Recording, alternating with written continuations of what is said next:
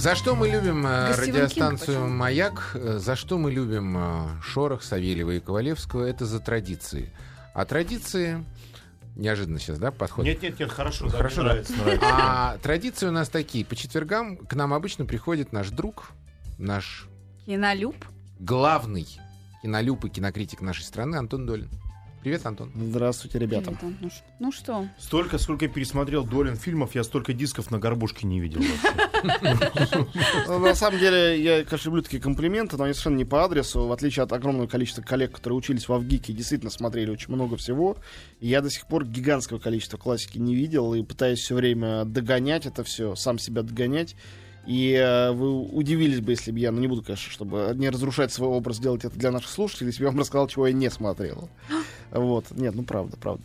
А, К тому же э, ужас в том, что ведь э, классические фильмы их надо еще и регулярно пересматривать, потому что они каждый раз по-новому как-то открываются. Ну ладно, давайте к актуальному моменту. У нас, ну на самом деле, последняя неделя, когда я освещаю актуальное кино в таком режиме, потому что на следующий я отвалю на Венецианский фестиваль, и две недели меня не будет. А, правда, как будто специально для меня и для моих коллег, которые тоже будут уезжать, э, прокатчики на вот эти две недели а, Вывалили а, всё, что вывалили столько ерунды, что и рассказывать они практически неинтересно. Там буквально 2-3 любопытных фильма за эти две недели выйдет. Все остальное интересное выходит именно сегодня. Сегодня выходит э, минимум три картины, о которых действительно стоит серьезно поговорить. Причем, э, ну, для меня такой маленький внутренний праздник, э, когда выходят три картины, и две из них э, это фильмы авторского кино, сделанные знаменитейшими маститыми режиссерами, а третий это попсовый фильм, сделанный дебютантами. И попсовый фильм, сделанный дебютантами, понравился мне больше. Я с него с удовольствием начну. Но так бывает редко, действительно. А, потому что вообще талантливый дебютант это, согласитесь, на вес золота, когда Да уж. человек без имени вдруг делает что-то крутое. Обычно эти имена все-таки они постепенно. Сначала любопытное, потом очень даже неплохое, потом говоришь, ну круто, наконец-то. Так вот, сразу круто. А, некие ребята по имени Крис Батлер и Сэм Фелл. Крис Батлер, как я понимаю, из них главный. Сделали мультик, полнометражный мультик, а, который очень многие мои коллеги, как я понимаю, не обозревали, потому что им кажется, что мультик это всегда для детей, всегда смешно, глупо. И если своих детей у них нет, а у меня как раз есть, то они и не идут смотреть. А а, мультик называется «Паранорман» или «Как приручить зомби». Сразу скажу, что это «Как приручить зомби» — это калькас. «Как приручить дракона» — это придумано русскими прокатчиками. Чтобы слово «паранорман» не выглядело странно. Потому что, может быть, действительно немного чересчур тонкая игра слов. Героя зовут Норман, но он паранормальный мальчик, поэтому он паранорман. Вот. Э, Называется просто «Паранорман». Э, И один из этих людей, по-моему, вот, собственно, Крис Батлер, он а, был один из, одним из аниматоров на мультфильме «Каролина в стране кошмаров».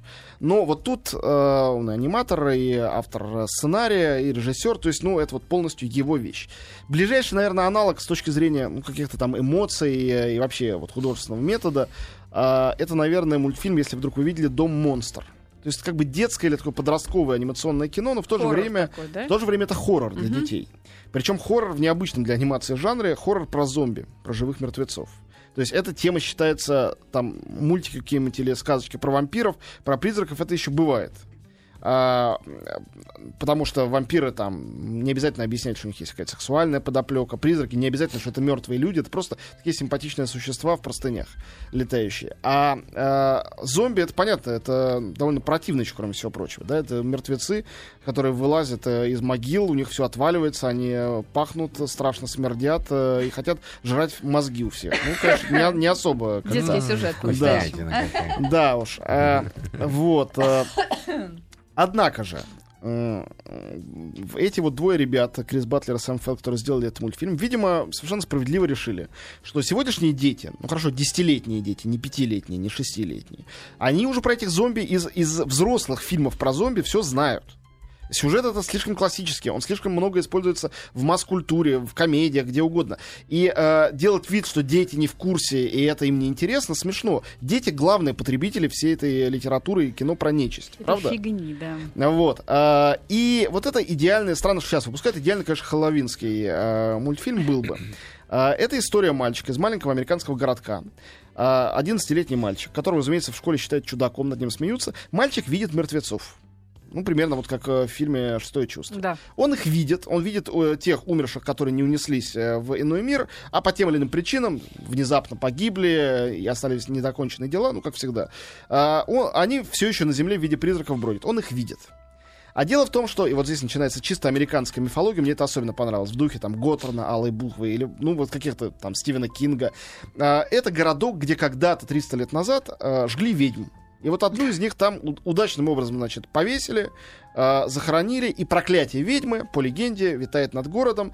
А, в какой-то момент а, мертв- мертвые восстанут из могил, наказав за то, что эту ведьму убили. Так. И, разумеется, давным-давно уже по этому поводу делаются школьные э, спектакли. То есть, ну, никто в это не верит всерьез. Но а, поскольку мальчик этот Норман не совсем обычный, до него доходит сигнал, что скоро таки, да, это проклятие осуществится. Мертвые восстанут из могилы, ему, и только он, как человек, являющийся посредником между миром живых и мертвых, может как-то спасти людей.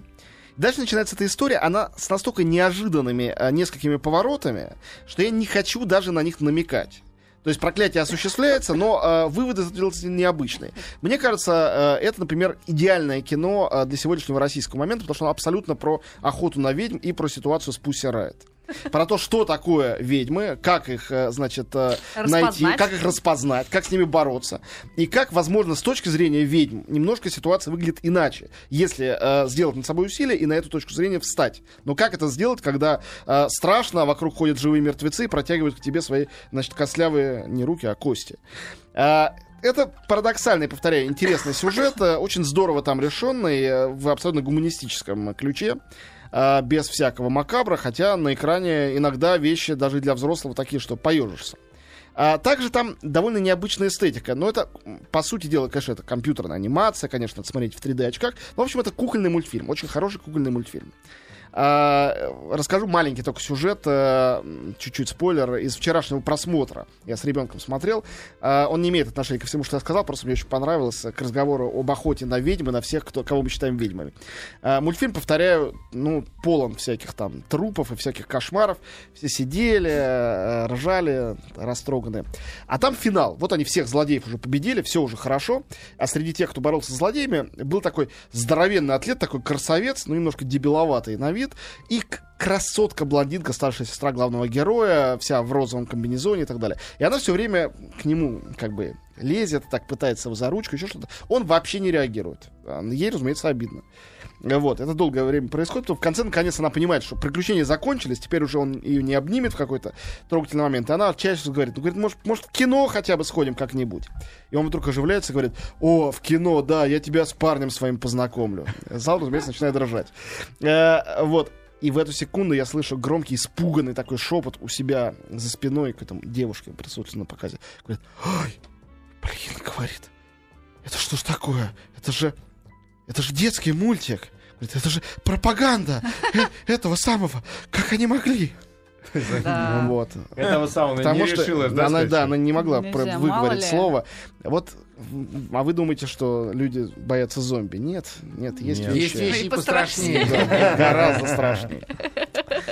Вот, перехожу к следующим а, Ой, а, двум фильмам. а, Еще раз, это называется «Паранорман» или «Как приручить зомби». Если вы и ваши дети без комплексов, обязательно идите смотрите, вы, ну, гарантирую, получите удовольствие. Это абсолютно глубокое, серьезное, умное кино, кроме того, что оно забавное. Это не просто забавный мультик. Это действительно хорошая вещь. Но если вы смотрели «Каролину в стране кошмаров», который тоже не просто смешной мультик, вот это примерно тот же самый уровень. Хотя здесь оригинальный сценарий, а не книжка Нила Геймана. А Вот, а, выходит на этой неделе фильм, получивший главный приз на Берлинском кинофестивале. А, ну, я не считаю, что это величайший шедевр мирового кино, но вместе с тем это очень симпатичный фильм, и я его всем рекомендую. Называется он «Цезарь должен умереть». О чем идет речь? О Юлии Цезарь Шекспира. А, поставили этот фильм а, братья Тавиани, великие итальянские режиссеры, лауреаты всех на свете призов, включая «Золотую пальмовую ветвь». Но им уже за 80. Последние годы они снимают, в общем-то, ну не то чтобы шедевры.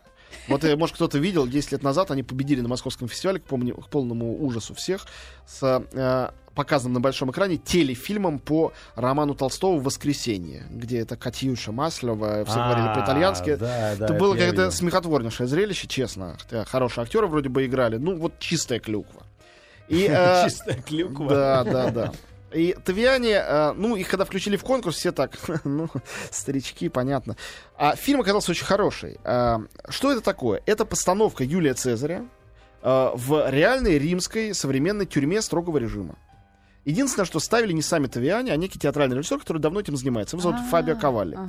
Он отбирает мордоворотов, зверские такие татуированные со сломанными носами. У некоторых из них пожизненное мафиози, убийцы со стажем. Ну, там, ты будешь Брут, ты будешь, э, значит, э, э, этот самый Октавий, а ты будешь, значит, Цезарь. Ну, и все счастливы, и они это разыгрывают. Но у них там на ремонте репетиционный зал, поэтому они репетируют в помещениях тюрьмы, в коридорах, в камерах. И, а Тавиане все это снимают. Собственно говоря, фильм длится час 15. Это шекспировский Юлий Цезарь за час 15, разыгранный впервые, наверное, за последние там лет 300, людьми, которые искренне верят во все, что они говорят. Это абсолютно не просто талантливые актеры, а это такие наивные актеры. И наивность придает силы э, тому, что они разыгрывают. Тем более, что для них это не просто спектакль, а нечто более важное все-таки. Пусть это одноразовая какая-то акция, но они в нее, это для них вся их жизнь. И это очень здорово. Это абсолютно живая, яркая, энергичная, актуальная вещь, без какого-то ни было второго дна. Ну, если не считать вторым дном то, что э, Юлий Цезарь Шекспира всегда актуален. Но это, я полагаю, такая банальность, что ее обсуждать э, как-то нелепо. Естественно, актуален. Вот. а, ну, не знаю, мне, мне показалось, что это достойная вещь, э, которая мне было приятно, что победила на фестивале. Хотя старикам этим, конечно, думаю, что было все равно. Вот. а, и- Все равно не снимали бы кино. Ну, ну ладно. да, ну да. И третий фильм, о котором имеет смысл сегодня сказать, тоже хороший. Это фильм э, Мартина Скорсезе, который длится три с половиной часа. Ну, Документальный. Но э, я понимаю, все, что я сказал, кроме, может быть, слова Скорсезе, скорее отвращает от того, что. Фильм называется «Джордж Харрисон. Жизнь в материальном мире». Это трех с половиной часовое жизнеописание Джорджа Харрисона. Для тех, кому не безразлична группа Битлз, а также персонаж Харрисона, лично мне, например, он глубоко не безразличен, хотя бы потому, что он всю жизнь, всю карьеру был в тени Леннона и Маккартни. И поэтому интересно посмотреть на то, как он был в этой группе и так далее. Это ужасно интересное кино. Дело в том, что Харрисон, э, в общем, с того момента, как он более-менее прославился, а, уже после битловского периода, он все интервью свои, все материалы, он все это хранил, никому не сдавал. И у него был гигантский архив. И после его смерти его вдова Оливия, она думала, кому его дать, чтобы сделать такой фильм. И она сама выбрала Скорсезе, как автора документалки про концерт Роллинг Стоунс и автора документалки про Боба Дилана. И поэтому, а, ну, это такой фильм свидетельств, это, в общем, монтаж. Но, во-первых, он здорово сделанный, он совершенно не скучный. А во-вторых, э, там много редкостей. А э, в-третьих, даже те люди, которые изучили про Битлов все наизусть, не бесконечное количество съемок, они все равно увидят много редкого там. Ничего себе. То есть имеет смысл, если вы не безразличны к сюжету, сходить. А Если- песни там звучат? Там огромное количество песен, и он очень здорово их инкорпорировал туда. Есть и видеозаписи, ну, разумеется, там с концерта Бангладеш и так далее. Сами понимаете, есть какие-то хрестоматийные вещи. Отдельно рассказывается история песни, там, My Sweet Lord. Или отдельно рассказываются какие-то вещи ужасно интересные про то, что знаменитый риф из песни And I Love Her, э, битловской, Маккартниевская песня, которую он сделал в большой степени свою карьеру. Вот это вот гитарный ты-ды-ды-дым. Это написал на самом деле Харрисон. Это он предложил эту вещь, на которой песня и строится. Там много таких маленьких деталей, ужасно милых.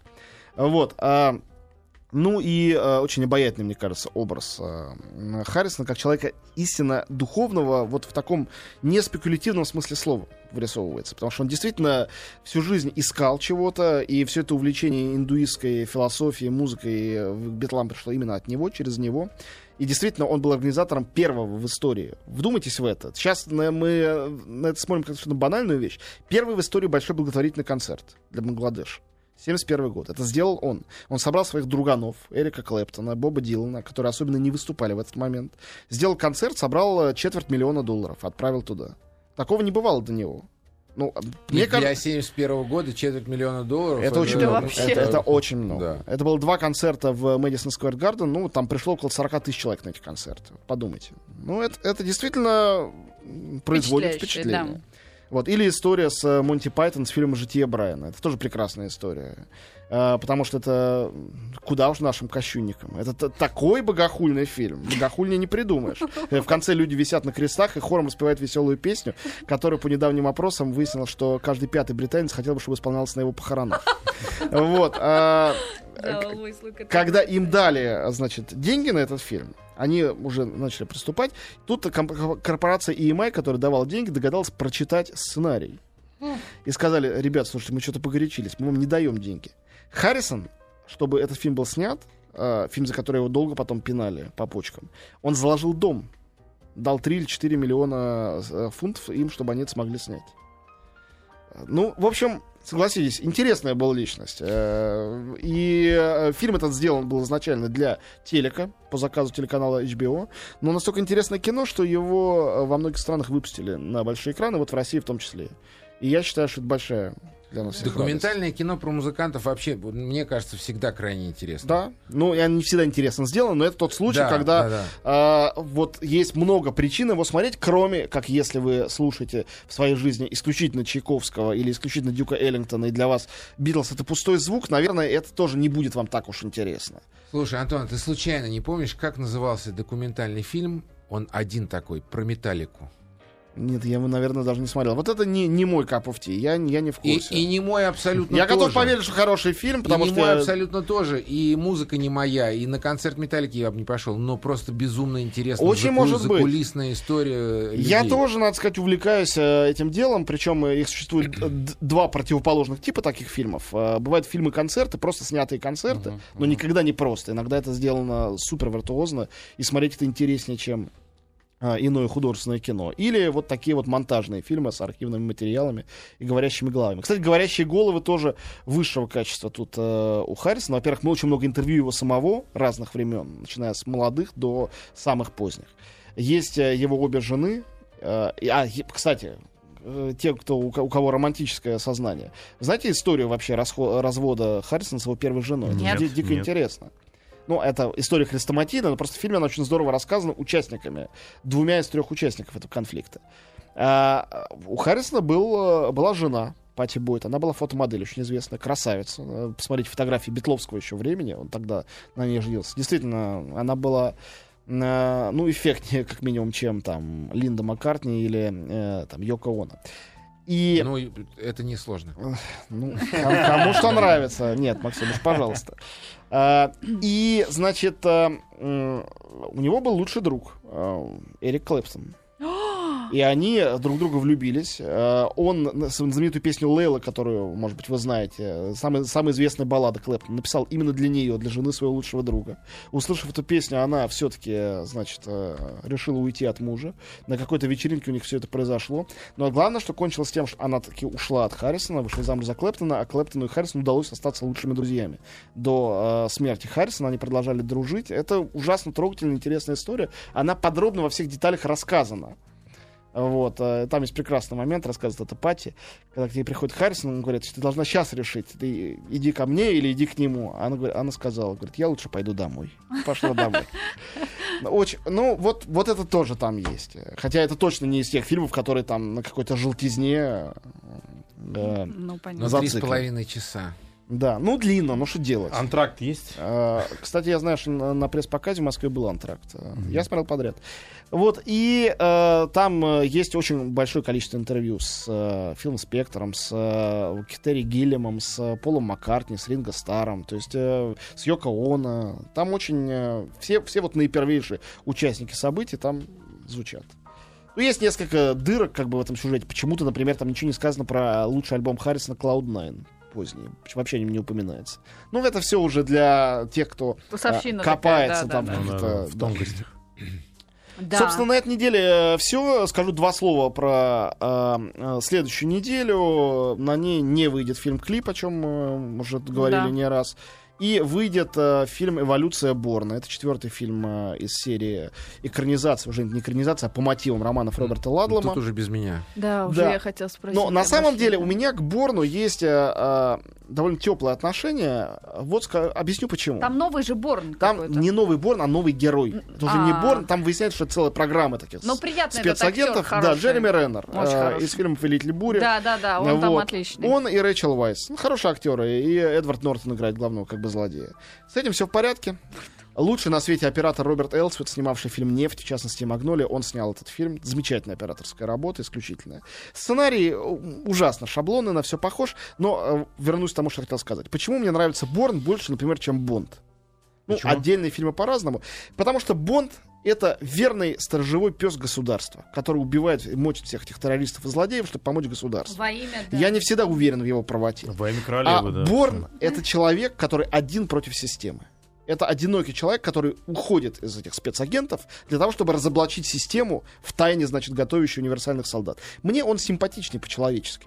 Вот Ну и этот к тому перс- же он персонаж. И Так. он, да, он неудачник, э, у, у него амнезия и так далее. Вот у меня это вызывает симпатию. Не все фильмы мне нравятся и не во всем. Но я в целом отношусь к нему и к этому сюжету более чем лояльно. На Спасибо, следующей неделе Антон, эволюция спасибо. Борна. Антоша, Антон Долин был у нас в эфире подробно о том, что хорошего выходит сегодня в российский кинотеатр. Спасибо. Да, спасибо, Антон.